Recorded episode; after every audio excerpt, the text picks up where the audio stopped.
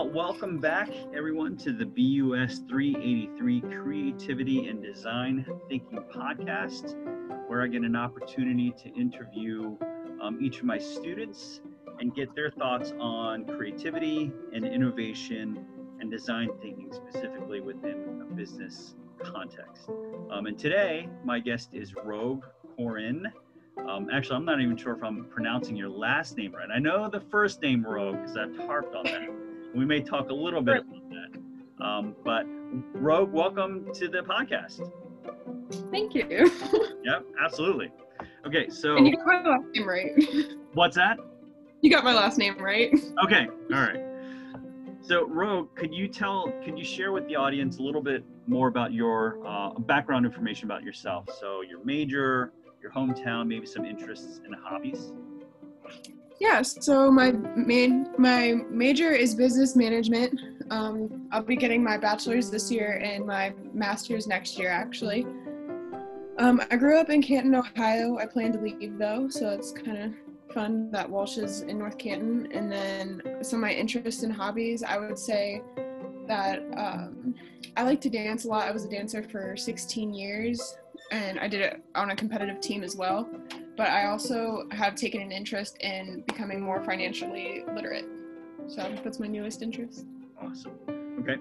Um, as you know, this class is about creativity, innovation, and even design thinking. Um, so, in your own words, or you can reference your notes, what do these terms mean to you? How about we start with the first one creativity? How would Rogue Corrin define that, or what are some concepts or thoughts that come to mind when you hear the term creativity? Um, the first like little phrase that comes to mind when I hear creativity is like alternative thinking. So it's just basically in my head coming up with different ways to do the same to have the same outcome, if that makes sense. Yeah, mm-hmm, absolutely. Um, how about innovation? Innovation to me is um, honestly is more of like a business standpoint from it because you usually hear about innovators from a, di- a, business standpoint of hearing like how they came up with something they were creative but they turned it into like a product or a service and ended up with a profit. Okay all right so it, innovation is sort of like creativity within the context okay. Um, and so for some of my students especially moving forward um, they may not be familiar with this idea of design thinking. Uh, what what does that mean to you? To me, design thinking is like the actual process of coming up with like the product or the service or what have you. It's the like planning, the um, like working out the kinks in a sense. It's taking, I feel like creativity, innovation, and design thinking are all different levels of the same thing in the end. Like creativity is the beginning stage of like just coming up with everything. Innovation is taking it a step further and turning it into a business where design thinking is actually doing it in planning and organizing. Okay, all right, I like that. Um, thinking of someone who is currently in the news could be an athlete, could be you know movie star, TV star, or whoever. Could be an entrepreneur. Um, who would you say is one of the most creative and innovative people right now? When I looked at this question, I actually had a hard time like thinking of someone. Huh? Um, but my like what I came up with was instead of like a movie star or politician or someone famous, especially with how like everything's been going with COVID and like the quarantine, I've noticed that like just the general public, like every ordin like ordinary people, everyday people, are becoming way more innovative and creative through especially like uh, newer apps like TikTok. A lot of people are sharing their like life hacks or what have you and making money off of just sharing that or like helping others out or we're in like a weird situation so you have to find different ways to do the same things you used to do before. So i feel like everyone in general has just become way more innovative and creative and trying to develop as a community. Cool. I like that. Yeah and i like the sort of the open ethos of creative the creative community you said. I like that that people are willing to sort of share because hey it helped me it might help you. And yeah exactly. Sort of is a nice way of thinking about it. Um, so how would you define creativity in the context of a business environment? Um almost like kind of how I explained earlier is like innovation, just because it is that like step further than just thinking the of the idea. Like um, the other day, I was trying to. Um, it sounds kind of gross, but I was trying to fix my shower drain because it wasn't draining as well. And oh. instead of calling a plumber, yeah. you can just use a hanger, like a coat hanger. And I didn't know that, but like you can just do like simple things like that, and that's creativity. But innovation is more of like the business aspect, where like how kind of like it's kind of skipping around, but like Amazon, like they took they started as like that uh, book selling business and you can even just see how much they've transformed and dived into d- the different markets. Yeah yeah. Um, there's this there's a concept of uh, disruptive technologies versus sustaining technologies. Um, and I, know, I think we talked about that in my other course but one is a disruptive technology is one that completely changes the market, yeah. right? Um, so in the case of your, you know, draining the bathroom sink, if nobody ever used the coat hanger before, then it's that's disrupting the you know the Drano market, if you will. Um, but but if you were a sustaining technology, you would make a better coat hanger. Does that make sense? Yeah. yeah. Okay. So, thinking of your own career path, you said you're slated to graduate here at in next spring, right? Yep, to be done completely. Yeah. Um, so, what? Um, where do you see yourself after you graduate?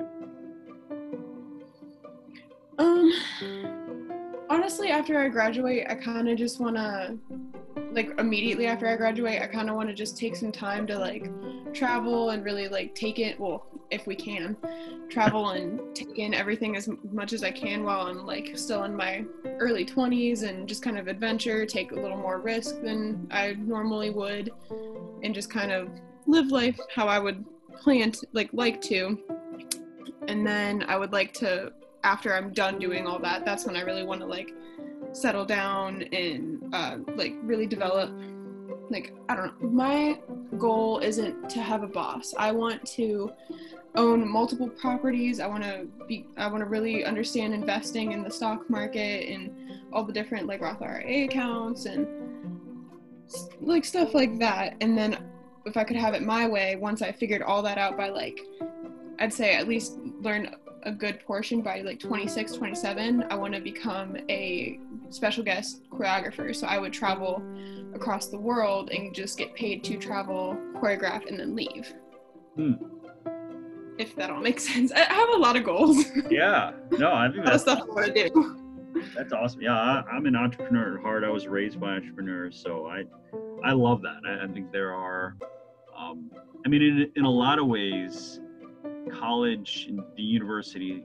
I mean, the positive of having a college degree is you can go to a company and say, XYZ, here's my paper in this or here's my degree, here's my piece of paper that says I am competent at this, and I'm right. an independent thinker, and I can learn, and I can work within groups, and I can communicate.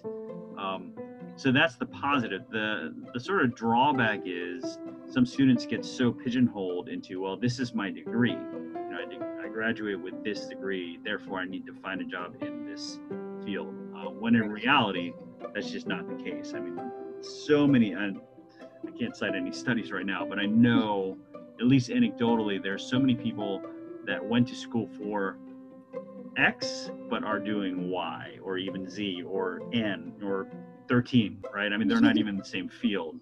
Um, right. I, like that idea that you have in terms of sort of learning as you grow. You're young enough to take some risks. And then after that, you said long term goal, you see yourself helping out with choreography, right? Is that what you said? Yeah, that's always going to be like my truest passion. Okay, awesome. Um, if you could choose, is there like a pinnacle? I don't know anything about choreography. I mean, su- surprise, surprise to people who know me. Um, what is there? A, is there a company? Is there a you know event? I mean, is it? I know people who want to act go to Hollywood or Broadway in New York. Um, people who do music go to Nashville. Is there a place for choreography? Um, if there was anywhere, I would say definitely more like the entire West Coast, because that's like where um, a lot of like newer generation choreographers are, and I'm definitely more of like a new generation one. I don't like old school as much, which you still need it, just I don't like it as much. So I could probably go there if I wanted to stay at one studio. But what I would rather do, which a lot of people are starting to do, is you basically just kind of start your own business with like your like start your own brand with your name. And once you kind of just get out there what you can do with like social media just by posting your choreography on there studios from all across can reach out to you and be like hey we want you to come here. We'll pay you however much your price is to do this many dances and then you just kind of leave right after that. So it's almost like your own business. You control where you go how long you stay there your price is and there's not really like a company that you have to stick with which is what i prefer. Or some people do stay at one studio and choreograph there for years but i would rather just step in do what i need to do and then leave. Yeah. No i love it. I think that reflects sort of this gig economy that we're living in right now. So I, I absolutely love that. And i love the idea of having your own brand.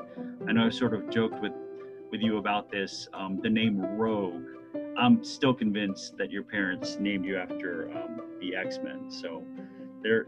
The, you got me convinced too. and that's timeless. So. about Riker. I think you're exactly General Riker. Okay. Um, so why don't you tell us? We'll wrap this up here uh, in a minute or two. Can you tell the audience about your particular creativity project? As as mentioned in class, um, every student has been tasked with creating something whether it be a blog or vlog or YouTube video series, um, some creative project um, that hopefully helps somebody do something better. Um, so could you just tell us a little bit about your project? Yeah, so um, my project is overall is basically just finding cheaper ways to still have like a lavish kind of lifestyle. Like my taste is more for like the luxurious side. But I like getting those things or making those things at a cheaper price. I don't really say like brand names don't really interest me as much as long as the product looks the same. So I take free things that I find on the side of the road, like TV stands or dressers, and then I um, like sometimes I'll sand them down or I'll like take out a piece in the middle to make a shelf or just redesign it almost in some type of way, put some like contact paper on it and make it look brand new and very expensive. But in reality, I got it for free and I just have to pay for some materials. And then I either use it or I sell it. But there's also different things other than just the like furniture aspect. Like I do my own hair too.